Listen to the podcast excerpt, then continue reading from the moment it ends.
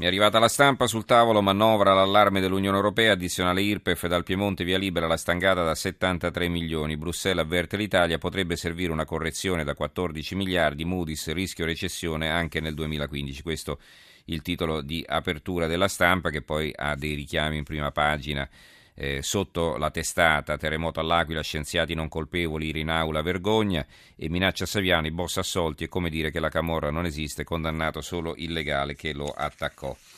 Allora, eh, saluto intanto Gian Andrea Gaiani, direttore di analisi difesa.it. Buonasera Gian Andrea. Buonasera, buonasera a voi e agli ascoltatori. Eh, stiamo facendo un po' tardi anche questa sera. Eh, l'argomento che volevo affrontare con te era un'occasione anche per fare il punto della situazione nella lotta all'ISIS anche all'indomani del risultato delle elezioni midterm, ricordiamo che i repubblicani premevano per un intervento via terra che naturalmente al momento Obama non pensa di attuare. Però eh, ecco, c'è questo primo eh, successo, tra virgolette, perché ancora non è chiaro come siano andate le cose. Sembra che al-Baghdadi, alcuno, qualcuno, il capo dell'ISIS, qualcuno dice addirittura che è morto, secondo altri sarebbe stato ferito. Eh, leggo qualche titolo, l'avvenire giallo sulla sorte del cariffo, è ferito ma non ucciso, colpito il suo convoglio, guerra di rivelazioni. Molti giornali che titolano su questo argomento, eh, anche locali, per esempio il giornale di Sicilia, califfo ucciso, anzi, anzi no, giallo sulla sorte del leader dell'ISIS. E poi il tempo invece ha un altro titolo, bandiere nere e armi, giallo sui seguaci ISIS alle porte di Roma, blitz della polizia all'Infernetto. L'Infernetto è una zona che si trova appunto tra Roma e Ostia. Allora, eh, Gaiani, che cosa intanto eh, possiamo dire di questa operazione, di questo bombardamento? Probabilmente si è trattato di un'operazione mirata, no? si è saputo dove avrebbe avuto luogo questa riunione dell'ISIS e c- si è cercato di colpire i vertici dell'organizzazione. Ma hai detto bene tu, non, non ci sono notizie molto chiare, gli stessi americani e iracheni danno notizie diverse. Gli americani hanno ammesso di aver colpito un convoglio vicino a Mosul, non sono certi ovviamente che ci fosse al-Baghdad in quel convoglio, gli iracheni dicono no, è un'operazione che abbiamo condotto noi a Qaim, una zona vicino al confine siriano, con la nostra intelligence, i nostri bombardieri e li abbiamo colpiti mentre al Baghdad i suoi luogotenenti si riunivano per, per, una, appunto, per, un summit interno al califfato e non abbiamo ucciso al Baghdad, dicono gli iracheni, abbiamo ucciso però 40 dei suoi o 45 addirittura dei suoi luogotenenti.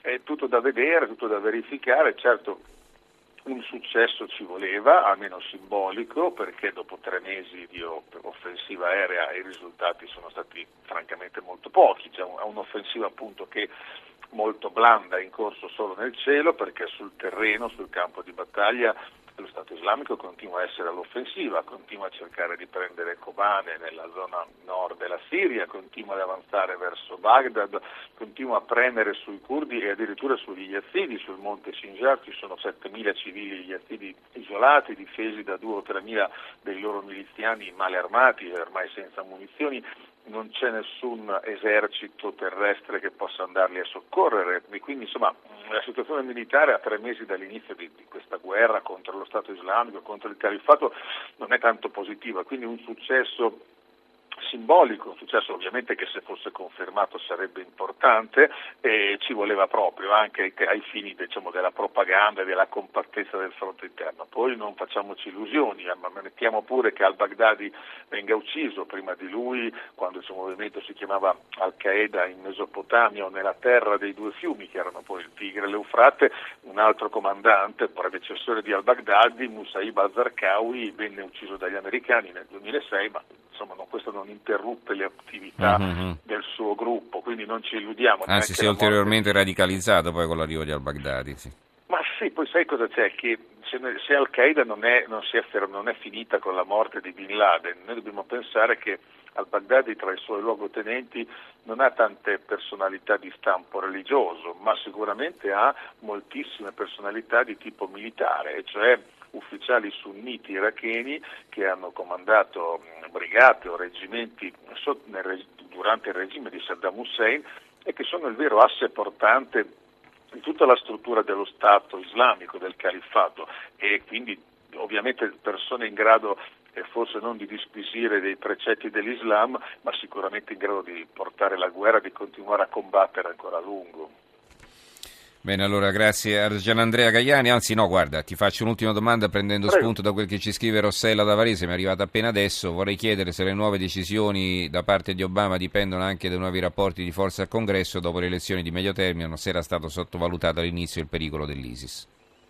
Allora, io sono convinto che anche se i repubblicani hanno usato l'arma della la pressione del, dei maggiori impegni militari contro l'ISIS fini, a fini politici, io non credo che oggi che neppure i repubblicani vogliano vedere i loro i soldati americani andare a, a snidare al Baghdad i suoi dentro Raqqa o altre città eh, del territorio oggi occupati dal califfato. Però è, è, evidente che la decisione di Obama di mandare ulteriori, di raddoppiare il numero di consiglieri militari e istruttori, portarli ormai vicino a 3.000, eh, dice, è una decisione che evidenzia due aspetti. Il primo è che c'è bisogno di un maggiore impegno perché se no non solo non si vince ma si fa anche una figuraccia contro, contro questo Stato islamico che continua appunto la sua offensiva.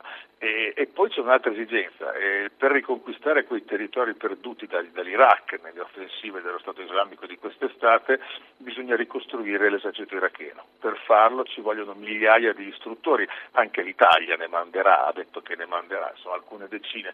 Si sta addirittura ci sono voci che dicono di una nuova missione della Nato di addestramento per le forze irachene. Insomma, allora se il Baghdad dovrà scatenare un'offensiva in primavera del 2015, si prevede oggi, per riconquistare Mosul, Tikrit, quelle zone, beh, ci vorranno molti um, esperti, istruttori e consiglieri militari che preparino queste reclute, che addestrino queste reclute e questi uomini saranno per lo più americani. Quindi la decisione di Obama non la vedo come un cedimento di fronte ai repubblicani, non lo vedo neanche come un maggiore impegno militare americano come qualcuno dice finalmente gli americani andranno a combattere, no, è un maggiore impegno fronte, sul fronte dell'addestramento per far sì che più rapidamente si possano addestrare reclute irachene che dovranno forse, eh, forse riusciranno a riconquistare quei territori. Grazie allora Gian Andrea Gagliani, direttore di analisi difesa, grazie e buonanotte.